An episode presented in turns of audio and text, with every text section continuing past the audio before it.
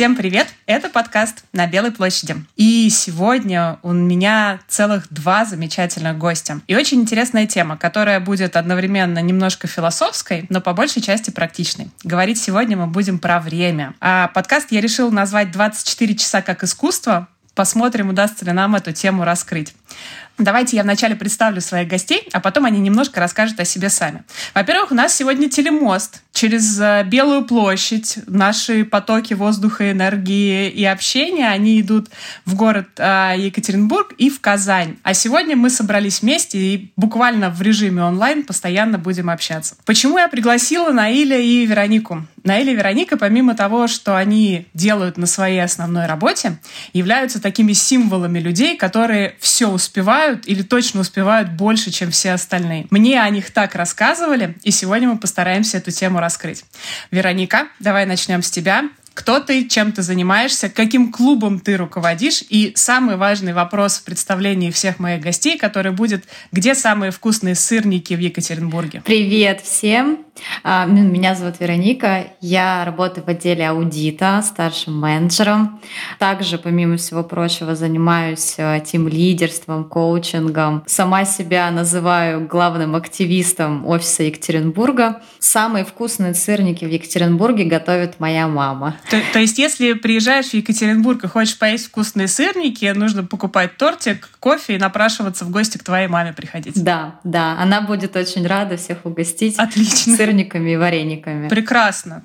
Расскажи о клубе, которым ты руководишь. А, я руковожу клубом по сквошу и также являюсь одним из помощников капитана в э, клуба по бегу. Да, это пока два основных э, именно активити клуба, э, в которых я состою. А, мне в целом вообще интересна вся эта история. Еще до того, как это формализовалось, мы в нашем офисе локально развивали клуб по волейболу. То есть мы собирались, играли в волейбол. А, ну и периодически на какие-то активности, настолки, походы в театр и так далее. В общем, спорт, спорт это не единственный круг моих интересов, поэтому... Активная социальная жизнь, об этом мы тоже сегодня поговорим. Да. Вот, э, что кроме спорта, кроме клубов еще вы успеваете. Перемещаемся в Казань, к Наилю. Чем ты занимаешься, каким клубом ты руководишь, и, естественно, где искать самые вкусные сырники в Казани? А, привет всем. А, меня зовут Наиль. В компании я team leader, руковожу командой, которая оказывает услуги в области управления риском. У меня достаточно много таких вот функциональных ролей. Э, я являюсь digital-акселератором э, первой волны, да, то есть одна из моих задач – это помощь э, своему отделу с цифровизацией и автоматизацией. А я являюсь э, лин-коучем, а, помогаю руководителям нашего центра внедрять лин-менеджмент. А, я являюсь таким массовиком-затейником, так же, как и Вероника. Думаю, не зря мы здесь находимся. Да-да-да. Руковожу шахматным клубом. Это моя такая вот страсть, мое хобби, увлечение которая вылилась вот в такую вот инициативу. Про сырники. Лучшие сырники готовит моя супруга. Извините, не смогу порекомендовать заведение, потому что сырники я ем дома. Окей, хорошо. Тогда давайте поговорим о том, что объем работы, который каждый из нас делает, и я это очень часто слышу, а, фразу про «у меня нету времени» от многих коллег, вне зависимости от там, возраста, опыта.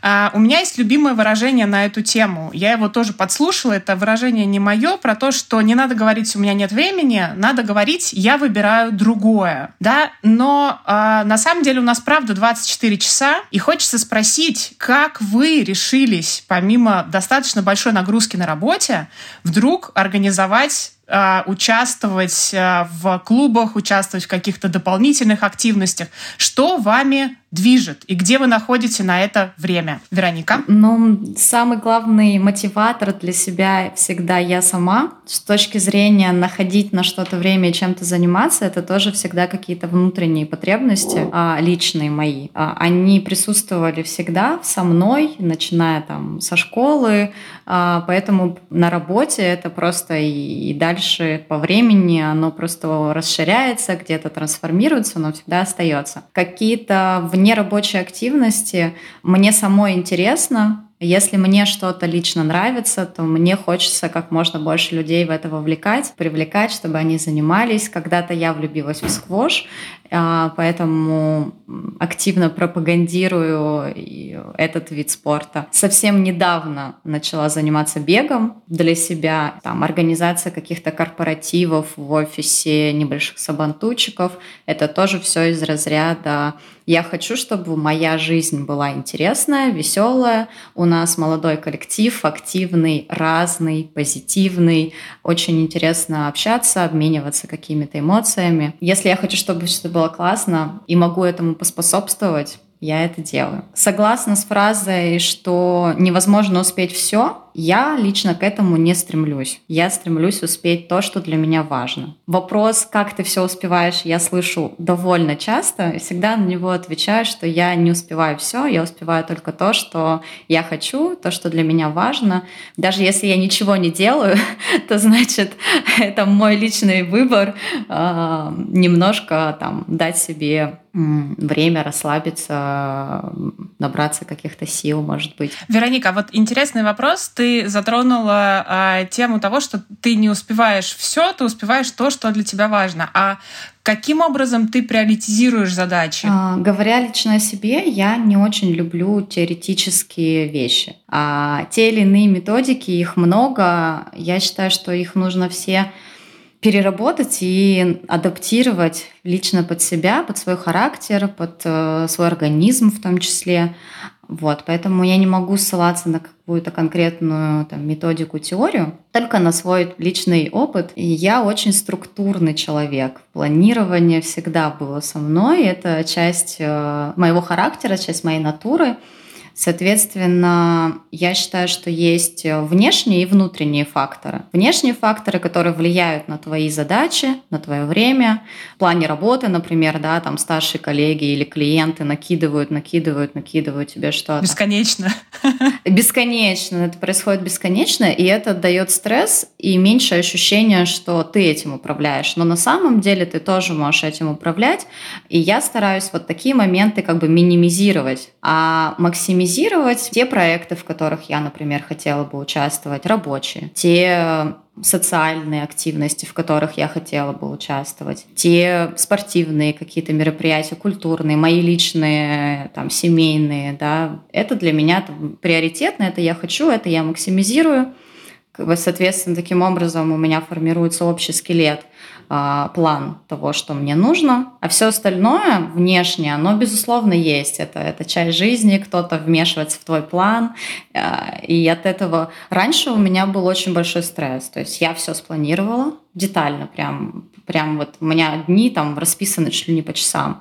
А, и кто-то нарушает этот план, все, у меня стресс. Я расстроенная, все плохо, потому что все сдвинулось.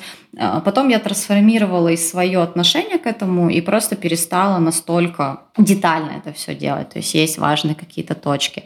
Вот и внешние факторы, их, соответственно, стараюсь уменьшать. Таким образом, они становятся более подконтрольны. Ты либо управляешь ими, распределяешь по-другому, переносишь, либо, возвращаясь к классической теории тайм-менеджмента, откладываешь. Младшие, например, коллеги, если говорить о работе, они говорят э, о том, что у нас проблема, нам некому делегировать. Ну, мы же маленькие, нам некому делегировать. Это вы там, менеджеры у вас, вон, а, сколько людей в команде, кому вы можете делегировать.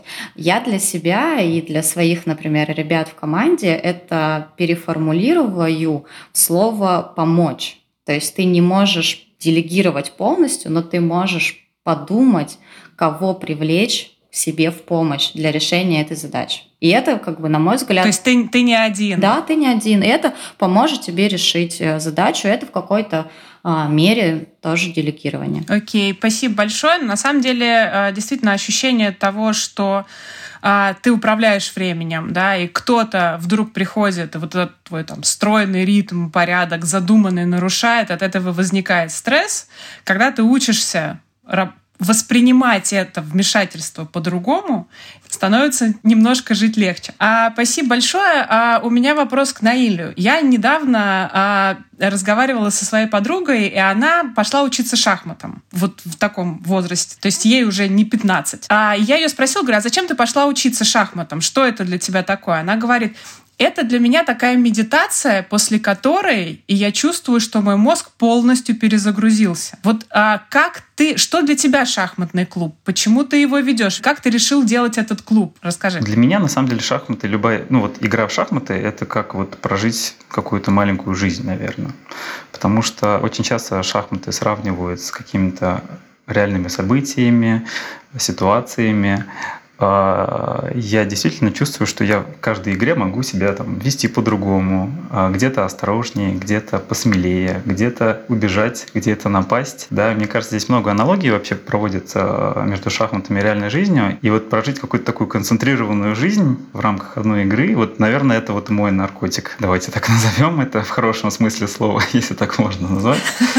Я думаю, что поэтому это так увлекательно, поэтому так много людей интересуется интересуется темой шахмат. Этот клуб — это такой, знаете, я, наверное, проведу аналогию э, с каким-то стартапом. Это, это как бизнес, как проект. Да, ты где-то где рискуешь, где-то ищешь финансирование, э, занимаешься маркетингом, э, выстраиванием процессов, да, не несешь каких-то финансовых рисков, разве что репутационный, если облажаешься. А, репутационный точно, да. Наиль, вот ты рассказал сейчас, что у каждого руководителя клуба да, есть обязанности, помимо того, чтобы участвовать в жизни клуба непосредственно, да, а, предоставлять финансовые планы, думать на будущее. Это же требует огромного количества времени. Возвращаясь к тайм-менеджменту, расскажи, как ты все успеваешь? Вот этот знаменитый вопрос. Мне кажется, э, Вероника уже озвучила ответ на этот вопрос. Я абсолютно солидарен. Я не все успеваю. Мне кажется, что очень важный момент и э, как раз-таки это осознание того, что невозможно все успеть, да, потому что мы живем в эпоху стресса, а еще дополнительный стресс э, в том, что ты что-то не успеваешь, но обязательно должен сделать, он никак э, тебе не помогает. Да? Поэтому я также, в принципе, в какой-то момент э, понял, что мне не нужно все успевать. Я, в принципе, человек такого типа иррационального, поэтому, наверное, мне всегда было сложно там, вести ежедневники, как-то супер детально что-то планировать. Но в этом были свои плюсы. Я не расстраивался, когда что-то шло не по плану. Меня это скорее даже как-то... Это ты хорошо подметил, потому что я как раз себя отношу к очень рациональным людям. Да, да, да. Я, в принципе, руководствуюсь этим чувством. Что для меня важно, что не важно. А, хочу, не хочу. Как бы ни странно это звучало, даже, в принципе, в нашей профессии серьезной, да, когда есть вещи, которые нужно делать, но я на это смотрю несколько шире. Да? Когда я говорю там «не хочу», это не означает, не означает, что я встаю и говорю «я не буду это делать». Это скорее немножко шире я на это смотрю, в том плане, что если есть какая-то деятельность, которая вот мне не очень нравится, а в какой-то момент я перестану ей заниматься, естественно, ну, будучи человеком ответственным, конечно, либо я это а, предложу там, сделать коллеге, которому, может быть, это близко, вот, но в конечном итоге все равно буду делать то, что мне по душе, потому что я понимаю, что именно при этих условиях я могу сделать максимум. Мы сейчас активно занимаемся автоматизацией, да, есть вещи, которые давно уже нужно автоматизировать. Я не знаю, там, мне не нравится уборка. Вот я купил там робот-пылесос. Вероника активно соглашается, я, тоже. Мы киваем. Да, да. Я не знаю, какие-то автоплатежи, я не знаю, за коммуналку. Есть вещи, которые вот э, не, не любишь делать, и они не такие, как бы, ну, они даже не требуют твоего внимания настолько, да, их можно автоматизировать. Но это же тоже делегейт, согласись, то есть ты нашел себе помощника. Мы, может быть, э, в теории вот э, тайм-менеджмента часто говорим в контексте работы, а, и поэтому создается впечатление, ощущение, что Э, вся наша жизнь это работа, а успеть все личное, что обычно откладывается, и из-за чего стресс? Это из-за того, что я не успеваю там с друзьями встретиться, э, там семье посвятить время, сходить на утренник к ребенку и так далее. То есть, э, но применяя те же самые теории к повседневной жизни, приоритизируя какие-то задачи и дилей их по возможности либо на автоматизированных каких-то помощников, либо на своих тех же близких, либо сейчас э, онлайн истории, да, которые позволяют тебе тоже сократить время и там те же походы за подарками, например, э, близким людям, друзьям можно делать в обеденный перерыв или там в кофе-брейк. Я тут э, вспоминаю из методологии Лин. Если у нас есть что-то не очень важное, да, и не очень э, срочное, и не очень хочется, да, то, возможно, это просто какая-то потеря, да, и мы спокойно можем пойти без этого. И если задуматься, приносит ли это ценность какую-то тебе, заказчику, да, то, возможно, ты придешь к мысли, что можно просто этого и не делать. Просто в, в твоей жизни заказчик — это ты. Да, да. Вот. И таким образом, э, размышляя, как раз можно, мне кажется, выстроить очень интересный такой баланс внутри. А вот интересный вопрос. У нас у всех с вами случилось, вдруг неожиданно случился черный лебедь, коронавирус, пандемия. А, и понятно, а, что мы все сели дома и начали совсем учиться совсем по-другому управлять своим временем. Первое время, по крайней мере, это впечатление, которое было у меня, а, у меня было ощущение, что я работаю от того момента, когда я проснулась, до того момента, когда я уже просто не могу смотреть в экран. То есть рабочий день, он растянулся до каких-то невероятных размеров. И у меня заняло примерно полгода э, такой период трансформации мышления, того, чтобы перейти на управление рабочим временем в рамках хоум-офиса. Вот а для вас а, пандемия, домашний режим, при том, что мы не ездим в офис, мы уже сэкономили там сколько-то часов своей личной жизни в неделю. Управление временем на, в условиях пандемии, оно сложнее или наоборот легче стало больше времени, больше каких-то возможностей? Довольно такой сложный, наверное, для меня вопрос, потому что я не отношу себя к тем людям, которые любят работать удаленно. Я более социальный человек. Для меня, наоборот, ну, это было большим стрессом остаться дома, потому что офис и время на дорогу, благо в... я живу в Екатеринбурге, и у нас не такие большие пробки, и мне до офиса ехать 10 минут. А для меня это, наоборот, повод как-то, не знаю, принарядиться, собраться, настроиться, прийти в офис, обменяться какими-то эмоциями с людьми, с коллегами. Это как э, там персональные мои ощущения, как руководителя, это видеть, что происходит на проектах, видеть, что происходит в моих командах а, и в чужих командах. То есть у меня есть, например, мои а, коучата, которые работают на проектах не со мной. И я вообще в условиях удаленки не понимаю, что с ними происходит. Когда мы все находимся в офисе, это проще непроизвольно слышишь какие-то разговоры и так далее. Так как уход на жесткий карантин совпал с большим сезоном, бизи-сезоном в аудите, а это в целом такое время, которое, ну, ты уже так его планируешь, ты знаешь, что ты работаешь с утра до вечера. Надо это. Это просто как бы часть жизни. Вот она такая. Но, э, несмотря на большую загрузку, всегда я вписывала в это и тренировки свои э, личные, и какие-то культурные мероприятия. Я очень люблю театры, выставки, концерты какие-то посещать. А, а тут не стало не то чтобы времени, а не стало возможности. И я поняла, что для меня больше стресс – это не огромный э, объем задач. С ними я умею справляться. Для меня был стресс в том, что у меня забрали возможность. То есть, когда у тебя нет времени пойти на концерт, ты такой, ну окей, просто сейчас такой проект, я его сделаю, это мне принесет там стратегический раз, два, три, там, не знаю, промоушен, премию, э, хорошие отношения с новым партнером и так далее. Э, поэтому я не пойду на концерт.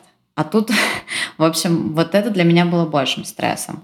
Э, управлять временем на удаленке получилось более-менее, ну тоже, наверное, где-то через полгода. А в жесткий карантин я бегала. Я вот как раз начала бегом заниматься, потому что это то, что было доступно. Ну, в шахматы, к сожалению, я не играю, они тоже были доступны. Но мне, а, для меня очень важна физическая активность. Она помогает стресс снять и перезагрузить голову, отвлечься, настроиться на какие-то там серьезные вещи. Вот, я бегала по подъезду по лесенкам. Я живу в многоэтажном доме. Вот. Потом я бегала вокруг дома, но это было не очень прикольно. В итоге я купила беговую дорожку. Мой тайм-менеджмент, э, я думаю, не пострадал от того, что мы ушли на удаленку, а пострадал именно внутренняя эмоциональное состояние. Но, э, безусловно, при э, управлении какими-то делами и своим расписанием внутреннее состояние там, гармонии или, наоборот, стресса дополнительного, как раз те факторы да, внешние, о которых ты говорила, они тоже влияют. И нам сложнее планировать и сложнее что-то делать, когда мы под невероятным количеством стресса находимся. А, Наиль, а у тебя как вот на пандемии, э, когда на, вдруг нас всех заперли и вдруг все поменялось, как ты и твоя команда с этим справлялись? Как вы управляли временем? Не знаю, мне кажется, я отношусь к той категории людей, которые э, удаленный формат работы восприняли очень позитивно. У меня были вначале опасения, потому что я человек очень такой коммуникабельный, и мне именно с точки зрения коммуникации с коллегами э, было опасение, что как-то будет все очень скучно. Но как, мне кажется, многие экстраверты в своей жизни в какой-то момент понимают, что, оказывается, они совсем не экстраверты, и им очень комфортно, не знаю, поддержите ли вы меня или там те, кто нас слушает, но я, я этот момент пережил. Вот это вот ощущение а, опасения, которое было, как я буду с людьми общаться, мне же это надо. Оказалось, что все а, очень даже комфортно, в целом нравится возможность более тонко настраивать, наверное, свою деятельность в течение дня. Я ставлю блок, иду гулять, зная, что, допустим, там, не знаю, могу вечером посидеть часок. Для меня, в принципе, никогда не было этим это проблема. Ну, а в чем проблема была раньше точно так же в обед пойти встретиться с друзьями на там более длинный какой-то ланч, а вечером потом посидеть, э, добить рабочие таски? Для меня всегда вот люди, которые как раз вот исповедовали такой вот э, подход, что вот в 6 часов я закрываю и все. Я для себя понимаю, что, э, и в принципе я не осуждаю этот подход, но для меня как бы такое ощущение складывается, что человек относится к этому как ну вот я пришел, сделал какую-то работу, а моя жизнь там, а на самом да, деле. Да, разделяют. Я, я совершенно, у меня совершенно противоположное ощущение. То есть у меня это вот моя самореализация, а, она вот там, на работе. Я не знаю, это какое-то мужское, а может быть и не мужское, но, в общем, для меня, я думаю, что это, наверное, да, это общечеловеческое какое-то, да, то есть есть люди, наверное, вот такие же, как я, которые, а, конечно, есть личное, там, да, семья и так далее, вот это все, да, отдельно стоит. Но именно, что моя жизнь вот после работы начинается, это совершенно не так. Я как раз-таки, наверное, с этим связаны там вот мои инициативы, потому что я пробую самореализовываться на работе, да, не только как там руководитель команды, там эксперт э, в своей области, но и Слушайте, мы там ставили театральные постановки, снимали ролик вот упомянутый. Я читал стендап, возможно, вы слышали летом. Да, да, слышали. Я, я э, себя сам реализую в, в работе при этом оставаясь в профессии своей. Да? Я тоже пробую себя в разных ипостасиях, и я чувствую себя абсолютно комфортно, и мне кажется, что это, это важно. Я вот присоединяюсь. Мне кажется, мы тут с Наилем перекликаемся, да. И, несмотря на то, что во многих вещах мы там кардинально противоположные люди, там рациональный, иррациональный, офисный э, и удаленка, ну, то есть вот в каких-то таких, казалось бы, ключевых моментах мы расходимся, но общая мысль про то, что работа — это часть жизни, и она важна, и мы ее делаем с удовольствием. Конечно, бывают сложные периоды, э, какие-то, не знаю, неприятные моменты, расстройства, разочарования. Ну, без этого никак. Это же тоже часть жизни. И мы не роботы. Мы какие-то моменты можем воспринимать более там остро, чем на самом деле оно того стоит. И вот эта вся наша активность вне а, профессиональной какой-то непосредственной деятельности, она с этим тоже связана, что мы считаем, что это наш, наш дом, наш коллектив. А, нам хочется с ним делиться своими какими-то идеями, ну, если людям этого не надо, то не надо себя заставлять это делать. Кому-то э, действительно э, хочется там, вне работы заниматься творчеством или параллельно какими-то своими стартапами бизнес, да, какими-то идеями, или учеба. Довольно часто ребята, которые приходят к нам после института, после бакалавриата. Они э, хотят пойти, например, в магистратуру или на какое-то второе высшее образование параллельно с работой. Но у всех, естественно, на слуху, что мы здесь 24 на 7 работаем, э, там, выжатые как ли... Без выходных, в рабстве, паспорта отдали в отдел кадров, да. Да, да, да. А, абсолютно без сил э, и так далее. И вот они спрашивают, как, как сможем мы, не сможем. Но если вы действительно этого хотите, то вы, конечно, успеете. И мы по мере возможности с удовольствием будем вас поддерживать, помогать вам в этом. А, интересный момент на самом деле в том, что а, у меня в предыдущей компании, где я работала, было такое понятие а, work-life integration. Не work-life balance, а work-life integration. И действительно очень важный момент в том, что если твоя работа для тебя может быть больше, чем работа, где у тебя есть и какие-то спортивные, какие-то культурные, какие-то активности, и там, например, друзья э, и общение, она закрывает все эти потребности, ты, ну, ты можешь назвать это работой, на самом деле это просто больше, чем э, работа, которую ты выполняешь. А вообще учить тайм-менеджменту, э, учить э, работать со временем. Этому нужно или это просто постигается на практике? Или это нужно, не знаю, в школе вводить как дополнительный предмет? Наиль, поделись своим мнением. Я недавно думал над этим вопросом и поймал себя на мысли, что, допустим, прочитав книжку по тайм-менеджменту, мы будем всегда себя сравнивать с тем, какими бы мы могли быть, если бы мы, там, не знаю, все инструменты использовали там, да, тайм-менеджмента. Я все-таки думаю, что у нас есть люди, которые, там, не знаю, делали бизнес, становились успешными и без обучения, без MBA, без тренингов по мотивации, по тайм-менеджменту. Я, в принципе, здесь верен себе, э, своему ощущению. Ну, моя позиция, что здесь выбор может быть, ну, выбор у каждого свой, да, а можно обучаться, можно делать, как чувствуешь. Где-то, может быть, будет у тебя меньше стресса, если ты чего-то не знаешь, как правильно, может быть, в кавычках правильно, да, поэтому здесь, мне кажется, однозначно нет ответа. Вот, ну, для себя я все-таки, ну, почитываю, конечно, но все-таки больше доверяю своему чутью, своему ощущению. А ребятам в команде, вот если им сложно, а, если они к тебе приходят, а, как ты учишь их, а, помогаешь им управляться со временем? В принципе, это одна из, наверное, моих обязанностей как руководителя помогать сотруднику, особенно в случаях, когда он не успевает.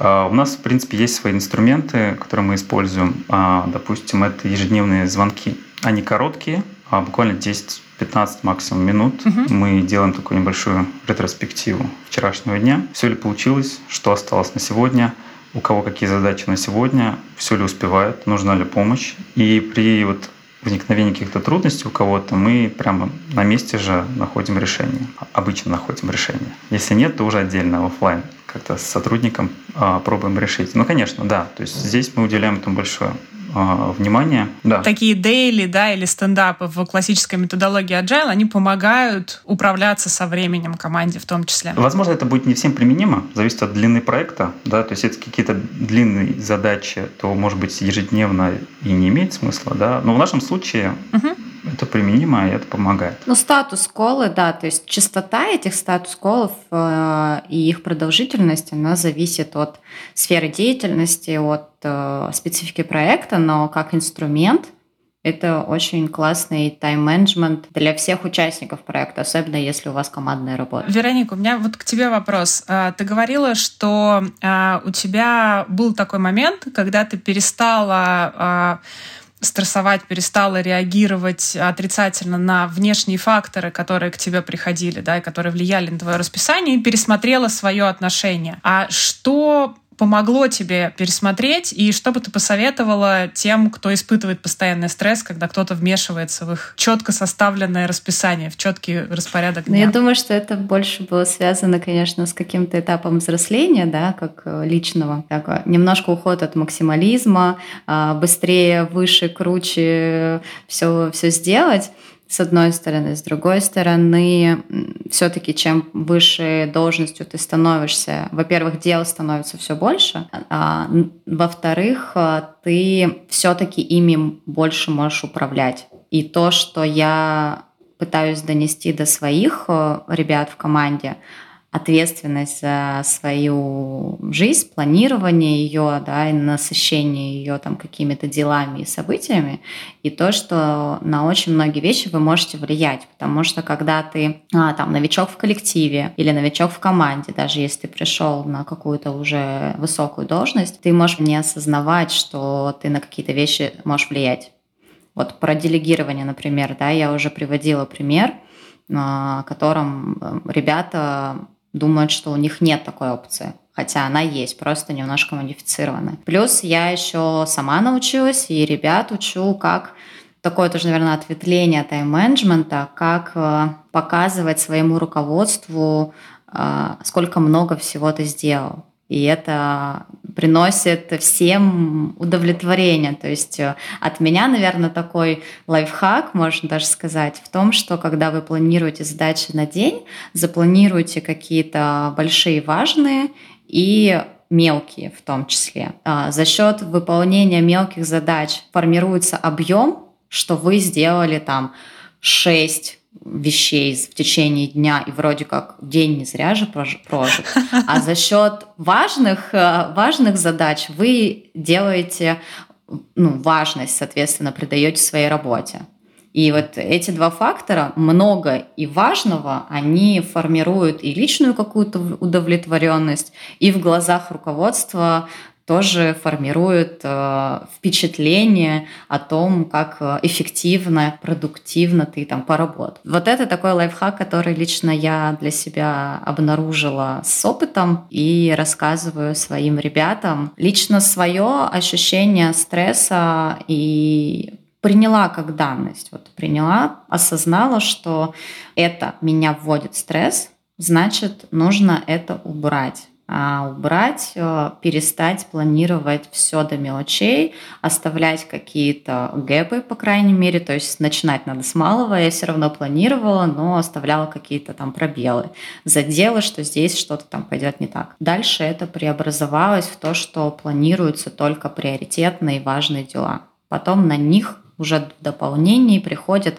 все какие-то менее приоритетные, но тоже приятные или нужные, важные там, задачи и события. Ну, то есть, получается, а, ты создаешь такой некий скелет дня из э, тех задач, которые нужно сделать, а при этом оставляешь возможность для того, что что-то может пойти не так, э, что-то может внешне повлиять на твое расписание, но у тебя будет на это время, ты сможешь это сделать, и за счет этого стресс становится меньше. Не совсем, наверное, так. Я вот цели на год это прекрасно, но в каком-то личном плане я уже перестала их писать, в каком-то профессиональном они, безусловно, там присутствуют. В личном плане я только себе э, ставлю каждый год попробовать что-то новое. Это вот у меня такая абстрактная цель, которую я вот стараюсь э, реализовывать.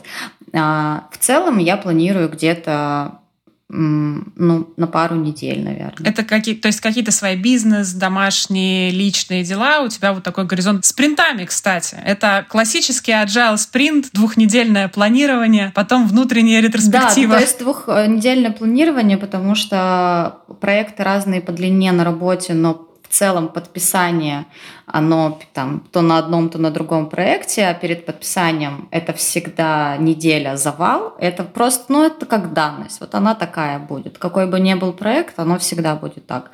Поэтому ты это уже понимаешь, значит, какие-то свои культурно-социальные личные дела распределяешь э, в другой периоды. А дальше уже детальнее, там, неделя, день. Я любитель списков, э, я пишу, я любитель бумаги, классической литературы. Все это, в этом плане я немножко, может быть, old school, но я, мне нравится вот это вычеркивание сделанных дел, доводит меня до экстаза вообще. Очень, очень я это люблю. Галочки галочки не то, вот вычеркнуть это прям прям кайф.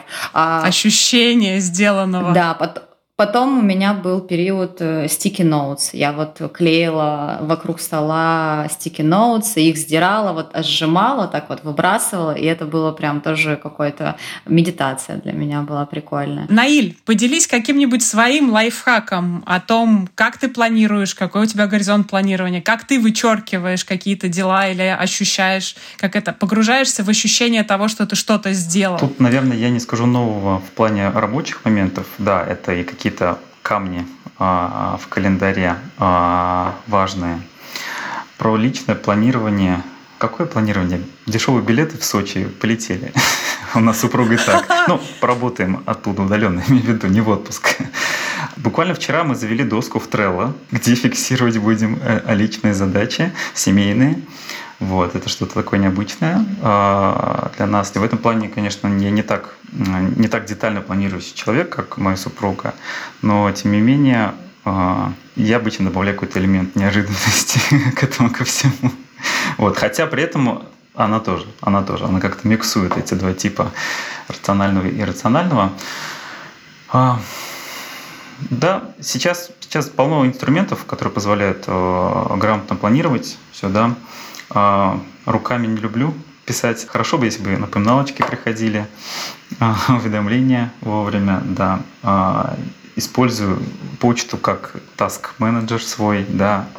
Не могу просто, когда у меня непрочитанное сообщение, это вот моя слабость, обязательно или перетащу в какую-нибудь папку useful или other, чтобы у меня только были то, что мне сейчас сегодня важно или будет важно завтра. Ну, в целом, наверное, такой, такой подход. Окей, то есть у тебя такое сочетание современных каких-то средств автоматизации и небольшого эффекта неожиданности от вдохновения, которое вдруг тебя посещает. Дешевые билеты в Сочи, кстати, классная тема. А я там случайно, не планируя ничего, оказалась аж два раза за прошлый ноябрь. Как так получилось, непонятно. Кстати, можно я добавлю немножко? Вот когда э, я рассказываю про то, что я там люблю списки и планирую, складывается впечатление, впечатление, что как бы спонтанность — это вообще что-то э, кардинально недопустимое в моей жизни. Это на самом деле не так. Вот. Э, я, наоборот, считаю, что наличие в моем случае для моего склада характера такого четкого плана важных именно вещей, оно дает мне возможность не стрессовать от каких-то спонтанных, потому что там э, мой любимый человек тоже может мне там хоп и какую-то идею подкинуть неожиданную, и она, то есть я могу понять, в какой момент я, значит, сдвину какие-то свои другие дела, и стресса не случается по этому поводу, а одни положительные эмоции. Так что планируйте, пожалуйста. Самое главное, управляйте, наверное, своим временем. Это основной посыл. Времени у нас у всех 24 часа. Из этих 24 мы должны какое-то время а, спать, какое-то время есть. А все остальное время мы можем каким-то образом настраивать так, чтобы оно приносило нам энергию, удовольствие, кайф, и в нашей жизни была гармония. Ребят, спасибо огромное. Мне было очень интересно с вами поговорить. Я надеюсь, что все наши слушатели, э, которые э, подключатся к нашему подкасту, вынесут что-то новое. Я, по крайней мере, себе записала от руки несколько лайфхаков, которые можно использовать. Вот. А спасибо огромное, что уделили время. Мне было супер интересно. Спасибо. Спасибо большое, что позвала. А, было очень приятно и весело с вами пообщаться. Bye.